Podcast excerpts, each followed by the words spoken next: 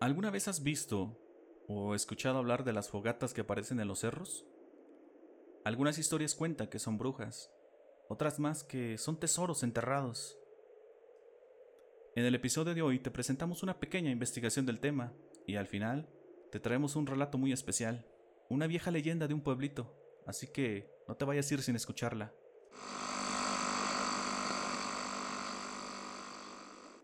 Hola, ¿qué tal? Espero te encuentres muy bien Gracias por acompañarnos en un nuevo episodio. Esperamos hacerte pasar un rato agradable y al final dejarte algo en que pensar. Súbele el volumen a esos auriculares, apaga las luces y ponte cómodo. Ya has sintonizado la señal de amplitud paranormal.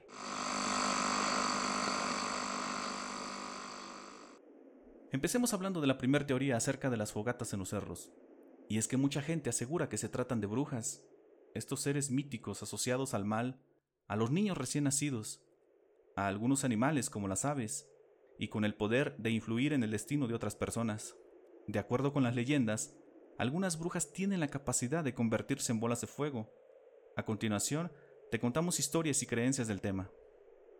Hay una historia de un pequeño poblado de la zona centro de México en el que se cuenta que una noche una mujer escuchó llorar desesperadamente a su hijo recién nacido. Ella supuso que tenía hambre, así que decidió llevarle un biberón pero cuando llegó al cuarto, vio a una extraña mujer inclinada hacia la cuna, como quien se acerca a hacerle un cariño a un bebé. La mamá había escuchado muchas historias acerca de las brujas y su relación con los niños pequeños, así que de inmediato descolgó el crucifijo que tenía en la pared y al ponerlo frente a la extraña mujer, ésta salió corriendo rápidamente hacia la ventana y al lanzarse hacia afuera, la extraña se convirtió en fuego y salió volando del lugar. Algunos registros más antiguos señalan que cuando hay luna llena, las brujas pueden potencializar sus capacidades. Una de ellas es la de transformación, y que no cualquier bruja lo puede hacer, solo aquellas con conocimientos más avanzados y pactos con el maligno son las que pueden transformarse en esas bolas de fuego o en animales. Las brujas con estos conocimientos no son muy comunes. Viven en lugares alejados, lejos de la gente como tú y como yo, por ejemplo en los cerros. Su transformación en bolas de fuego les permitiría desplazarse grandes distancias en periodos cortos de tiempo. De esta manera bajan de los cerros y aterrorizan a los poblados robándose los niños pequeños. Esto según para extraer su sangre y ofrendarla a aquel quien les da su poder. Historias de brujas convertidas en bolas de fuego se cuentan por todos lados. No son exclusivas de algún lugar, ni siquiera de un país, y son atemporales, como aquellos de la época cuando las casas eran de madera y no había luz eléctrica. Muchos poblados eran abandonados totalmente debido al asedio de estos seres. La particularidad de estas historias es que los ataques siempre ocurrían a las 3 de la madrugada, hora en que se cree los seres como ellas y los espíritus pueden salir de donde quiera que se encuentren. Tal y como lo cuenta aquel relato que una madrugada, en una casita muy humilde, una madre se despertó producto de los ladridos de su perro ella fue muy despacio hacia la puerta y por un orificio observó a qué le ladraba el enfurecido can. ¿Cuál fue su sorpresa? Que en la parte alta del viejo árbol que estaba en su patio había una bola de fuego de aproximadamente un metro. Pero dice la mujer que podría jurar que había una persona dentro de ese misterioso fuego, que podía sentir una mirada pesada. Sin dudar salió corriendo al patio y al pie del árbol yacía una pequeña anciana. Esto no podría ser otra cosa que una bruja que iba por su hijo. Sino, ¿cómo explicar que una desconocida, muy grande de edad, estaba parada a las 3 de la madrugada a mitad de su patio? La madre empezó a rezar en voz alta y gritando pidió ayuda a las personas que vivían más cerca, quienes por suerte la escucharon y llegaron corriendo, pero en un segundo que la mujer perdió de vista a la anciana, esta ya estaba trepada en la parte alta del árbol, y ante los ojos de los vecinos, la anciana se transformó en bola de fuego y se fue volando de ahí, dejando soltar una risa macabra. Yo personalmente tengo una duda. ¿Cómo le hacen las brujas para saber dónde están los niños? ¿Será que éstas pueden ocultarse a plena luz del día y así buscar a los niños? ¿Será acaso que son parte de la misma comunidad y así se enteran dónde hay recién nacidos? ¿O será que pueden como seguir el rastro de los niños? Que los pequeños tienen algo, un olor, un aura, que las brujas pueden rastrear de algún modo. También me encontré con varias historias de militares. Una de ellas es acerca de un pelotón que andaba en la sierra norte del país buscando plantíos. Pasaban por una cañada cuando comenzaron a escuchar unos murmullos. Estaban seguros de que al atravesar se toparían de frente con las personas que cuidan estos cultivos. Quien iba al mando dio la orden de rodear el lugar. Tres soldados se adelantaron para ver qué podían observar, pero de inmediato regresaron corriendo espantados. Cuenta aquel soldado que narra esta historia que al cuestionarlo el general, solo uno de ellos pudo hablar arrastrando las palabras. Los otros dos estaban en shock. Este le aseguraba que no eran las personas que cuidan los sembradíos, que ahí adelante lo que había eran tres mujeres sentadas en un claro, que estaban platicando, pero muy bajito. El soldado añadió que, para él, eso no era cosa buena. Molesto y diciendo groserías, el general decidió ir él mismo a echar un vistazo, y así salió con varios soldados escoltándolo. No habían pasado ni cinco minutos cuando se escucharon gritos y el sonido de varias armas de fuego rompiendo el aire. El resto del pelotón corrió para defender a su general y de inmediato llegaron todos al lugar. Dicen que cuando llegaron todos, había tres bolas de fuego en los árboles. Un soldado gritó que eran brujas que se fueran de ahí. Otros intentaron dispararles, pero no tuvieron éxito. Al parecer sus balas no tenían efecto. Las bolas de fuego comenzaron a saltar de un árbol a otro alrededor de los soldados. Otro de ellos, que llegó con el general, dijo que sí había tres señoras ahí, pero que al verse descubiertas treparon a los árboles. Ellos pensaron que eran los maleantes tratando de huir. Quien cuenta la historia también dice que les prohibieron hablar del tema, que no se reportó ese incidente, pues no podían poner en sus registros que se habían topado con algo sobrenatural. Pero esa noche no pudieron pasar de ahí. Se tuvieron que regresar por donde habían llegado, pues de repente se encendieron muchas fogatas en los árboles cercanos, que parecía que bajaban de la parte alta del cerro.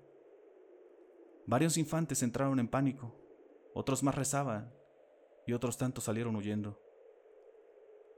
A la mañana siguiente, cuando el pelotón llegó al pueblo más cercano, preguntaron a sus habitantes por aquel extraño cerro. Y estos solo les dijeron que más les valía que no fueran para allá, que esa zona estaba custodiada por cosas que no entenderían, que ni los maleantes se atrevían a entrar ahí. En general son muchas las historias que se cuentan de brujas asociadas a bolas de fuego. Hay infinidad de ellas que podríamos pasar horas hablando.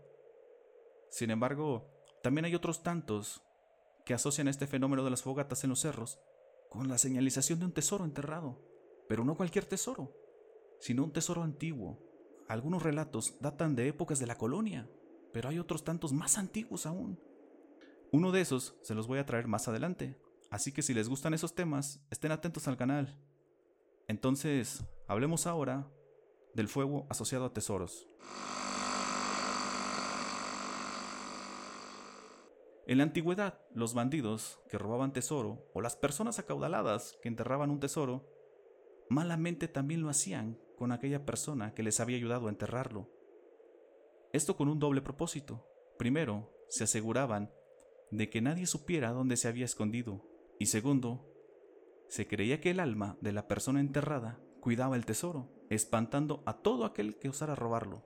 De ahí la creencia que los tesoros tienen espíritus que los custodian. Y ustedes se preguntarán, ¿y esto qué viene?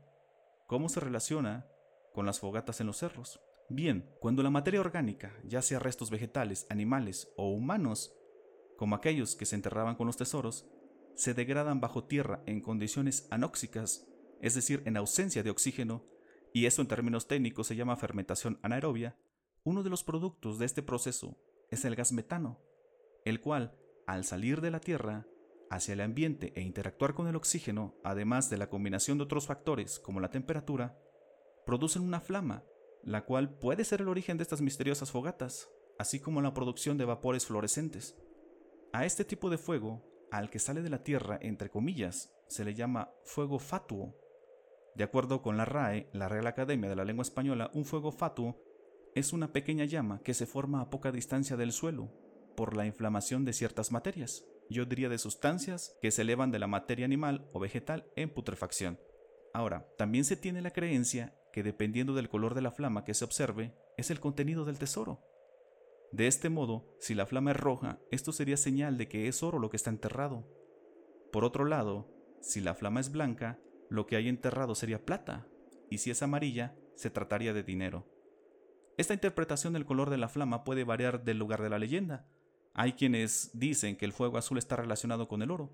El mejor juicio, como siempre, es el suyo, amigos. Si alguien sabe más de esto al respecto, estaremos encantados de leerles en amplitudparanormal.gmail.com. También tenemos cuenta de Twitter e Instagram con el mismo nombre, donde en breve les estaremos compartiendo cosas del mismo tipo.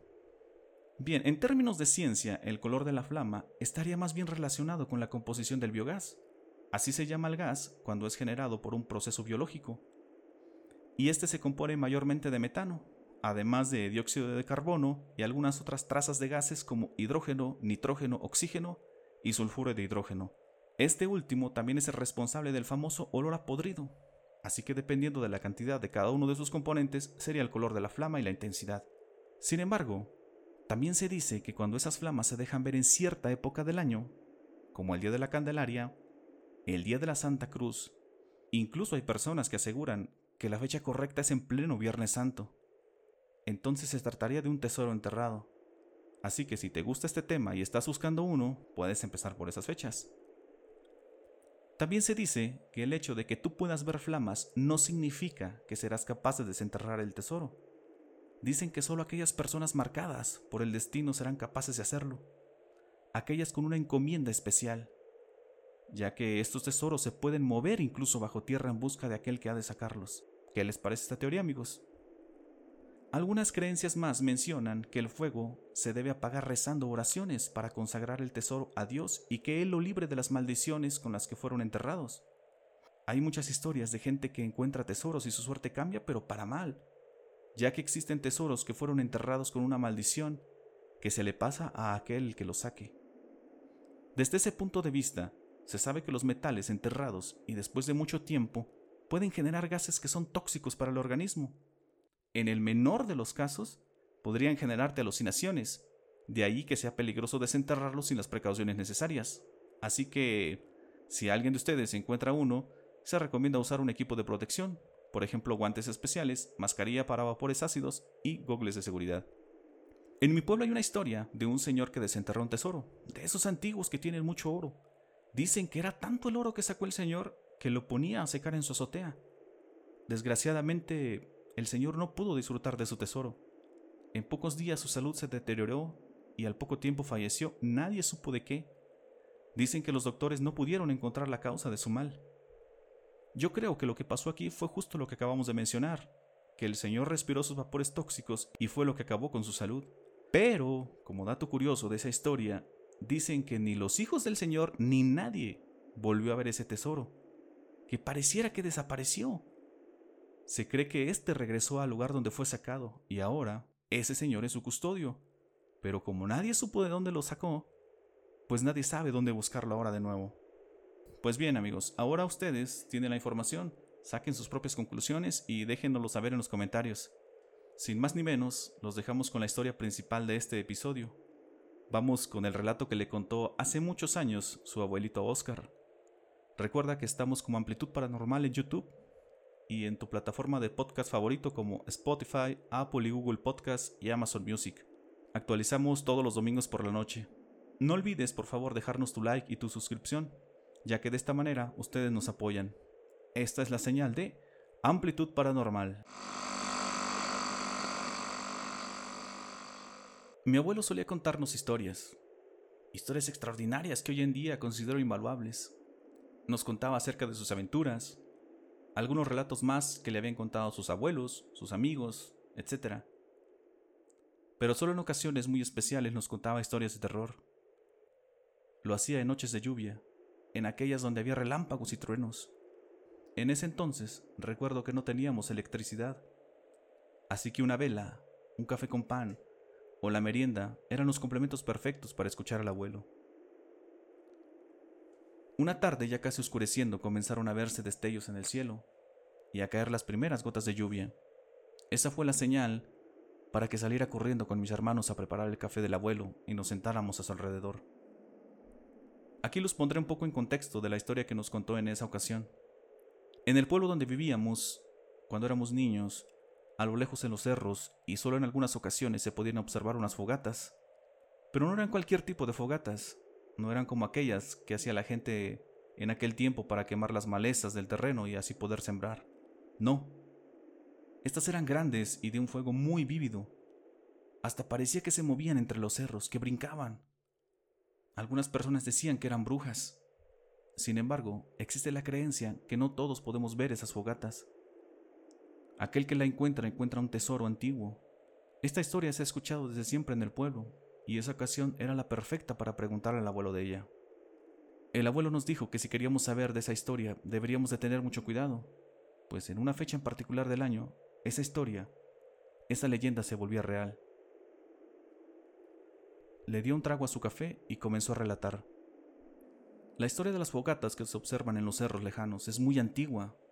Dicen que empezó en épocas de la colonia, hace muchos años, cuando los soldados pasaban a las casas y hacían lo que se les daba su gana, especialmente con las mujeres. Mi abuelo me contó que si la gente veía a lo lejos los soldados, o sabían que estaban rondando por los poblados, los habitantes ya sabían que tenían que esconderse, salir de ahí corriendo y dejar sus hogares, dejar todo atrás. Al final si te quedabas, no solo sufrías las atrocidades que te hacían, sino también estos infames le prendían fuego a todo. Se cuenta que en una ocasión llegaron los soldados a un pueblito muy pequeño, ya casi anocheciendo. Cuando los habitantes los vieron venir alertaron a las mujeres, quienes salieron corriendo al cerro, pero un soldado las alcanzó a ver y le dijo a los demás. Así que fueron tras ellas. Allá en la parte alta del cerro había una cueva. No todos la conocían, solo los habitantes de ese lugar, pues el camino para llegar a ella estaba escondido. Los soldados enojados porque no las encontraban, comenzaron a prenderle fuego a los árboles y a todo lo que encontraban. Y así quedó al descubierto aquel camino. Eso los animó. Iban bebiendo vino, gritando injurias de lo que le harían a las niñas. Ellas se encontraban llorando y muy espantadas en el fondo de la cueva, que no era muy profunda, solo era un escondite. Los soldados las descubrieron, como un depredador a una presa. Cuenta la historia que las niñas llorando suplicaban piedad. ¡Ayuda! Y también cuenta la historia que esa noche algo escuchó sus súplicas, que ellas, sin saberlo, invocaron una protección en la cueva, un espíritu que habitaba esos cerros antiguos. De propia boca de una de las niñas que estaba esa noche en la cueva se supo lo que pasó allí. Una niña se puso de pie. Tenía los ojos raros, como muy negros, decía, y comenzó a hablar muy rápido, como rezando, pero no se le entendían las palabras. Parecía que hablaba otro idioma. Caminó y se puso frente a los soldados. Uno de ellos, el más animado, se acercó a la niña y entre risas le ofreció un poco de vino. Dicen que de repente la risa del soldado poco a poco se fue transformando en un llanto, que se arrodilló frente a la niña con tal fuerza que las rodillas se le rompieron. Entre gritos suplicaba perdón. Sus compañeros no entendían lo que pasaba. Hasta pensaron que estaba bromeando. Otro soldado se acercó, sacó su cuchillo y él mismo se sacó los ojos. Y así pasó con todos los soldados. Uno a uno fueron víctimas, sabrá Dios de qué. Algunos intentaron huir. Al final otros los alcanzaban y los masacraban, trayéndolos de regreso a la cueva. Y ahí quedaron todos esos soldados, sus cuerpos apilados como una ofrenda a la niña. Las niñas y las mujeres regresaron al poblado, pero esa niña en particular, de la que les cuento, ya no fue la misma. Dejó de platicar, dejó de juntarse con las demás niñas. A menudo se perdía, pero ya sabían que la encontraban en la cueva. Parecía que hablaba otros idiomas, nadie le entendía. El pueblo tomó esto como algo divino. Todos estaban muy agradecidos con ella. Todos le daban regalos, collares, flores, semillas, frutos. Al mismo tiempo la vida en ese pueblo prosperó. Las cosechas eran abundantes, todos los habitantes gozaban de salud y nadie se acercaba. Dicen que ella era la gran protectora de la gente que vivía por los cerros. Hasta la fecha hay gente que por allá, lejos, le pone una ofrenda y le encomienda sus cultivos. Pero la niña cada vez se perdía más en sí. Cada vez pasaba más tiempo en la cueva, así que la gente del pueblo decidió hacerle un jacalito ahí mismo. Incluso sus papás entendían que estuvo más allá de cualquier cosa y la dejaron partir. No había día en que la gente no la fuera a ver, a dejarle comida, a llevarle cosas. Cuando alguien enfermaba la iba a ver y regresaba curado. La historia de la niña que salvó al pueblo de los soldados se hizo conocida por todos los alrededores. Todos contaban la gran hazaña. Muchos iban a buscarla, iban a ofrendarle cosas, a pedirle favores. Pero dicen que después de un tiempo ya era muy difícil encontrarla, ya no la lograban ver. Y al final ya solo ayudaba a las mujeres, que poco a poco los hombres ya no podían ni acercarse a esos lugares, porque los atacaba. Dicen que al final se les iba encima como si fuera un animal rabioso. Unos dicen que le agarró coraje a los hombres por lo que le querían hacer, pero había otros que decían que lo que había poseído a la niña poco a poco se iba apoderando de ella. Hay historias de personas que subieron a buscarla, de las últimas que lograron verla, y decían que la pobre ya estaba muy flaquita, que hablaba un lenguaje extraño, que tenía marcas raras por toda la piel. Y hay quien decía que la llegó a ver trepando las paredes de la cueva como si fuera una araña. Muchas cosas se decían de ella en ese entonces. Tiempo después aparecieron las historias de las fogatas o las famosas bolas de fuego en los cerros. Decía la gente que eran curanderos o brujas, lo cual hasta fechas recientes se cree. Otros más decían que eran los soldados o bandidos que andaban saqueando los pueblos. Pero también estaba la creencia que en esos lugares donde se veía lumbre y en cierta época del año era porque había enterrado un tesoro. Había una historia en particular se contaba que un señor de un poblado andaba trabajando hasta tarde en su milpa y que vio una de esas fogatas en el cerro. Estaba cerca, así que fue tras él. Lo encontró. Justo allí, donde salía el fuego, estaba una olla repleta de oro, de esas grandes. A saber si esto fue cierto.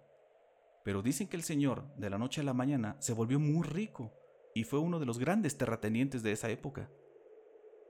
Sin embargo, como sabrán, nada en esta vida es gratis. Cuentan que el Señor perdió a su esposa, a sus hijos uno a uno, que no tuvo ninguna descendencia. Unos dicen que fue el pago por el dinero, las almas de sus seres queridos y hasta la propia. Bueno, ¿y por qué creen que les cuento esto? Aquí es donde se relacionan estas historias. Con el paso de los años, la historia de la niña que salvó al pueblo se seguía contando. Y también cuentan que sigue atrayendo a los hombres avariciosos, haciendo fogatas en los cerros. Muchos van, pero ya nunca regresan. Una de esas historias se volvió muy famosa. Cuentan que hubo un señor que se la pasó todo el año tratando de avistar una fogata en los cerros. Buscaba y preguntaba entre los pueblos. Él tenía muy claro que iba por el dinero. A él no le importaba otra cosa más que la fortuna. En fin, cierto día vio por fin la tan anhelada fogata a lo lejos, en el cerro, y con una lámpara en mano salió a buscarla. Pero nunca se supo si la encontró. El Señor jamás se volvió a ver. A esta historia se le suma una actual. De vez en cuando, las personas que trabajan hasta tarde allá por aquellos cerros dicen que ven a un señor cargando una olla grande. La lleva en la espalda y atada la cabeza. Dicen que es el alma del señor que tanto buscaba el oro que se escucha horrible cómo se queja, y así camina descalzo con su olla cargando, penando por toda la eternidad. Así que si tenían curiosidad por buscar esa fogata, ir por el oro, tengan mucho cuidado, no sé que les vaya a pasar lo mismo que aquel señor. Soltó una sonrisa al abuelo y se paró. Nosotros nos quedamos ahí un buen rato. Esa historia como otras la seguimos contando mucho tiempo entre la familia y los amigos. Por supuesto que se nos quitaron las ganas y la curiosidad aunque hay muchos conocidos que se sienten atraídos por la idea de encontrar tesoros. Y quien no, no los culpo. Yo mismo he sido testigo de esas bolas de fuego en mi pueblo. Allá a lo lejos, en los cerros, y nada más en cierta época del año se miran, pero ya sabemos que ni siquiera las tenemos que ver. Que no debes de pensar en el dinero.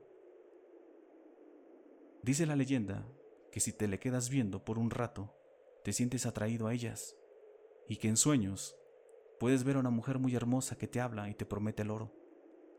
Que muchos así se han perdido creyendo que es su destino encontrar aquel tesoro. Dicen que es la niña atrayendo a los hombres. Espero les haya gustado la historia. Es de mi abuelito. Un saludo a todo aquel que escuche.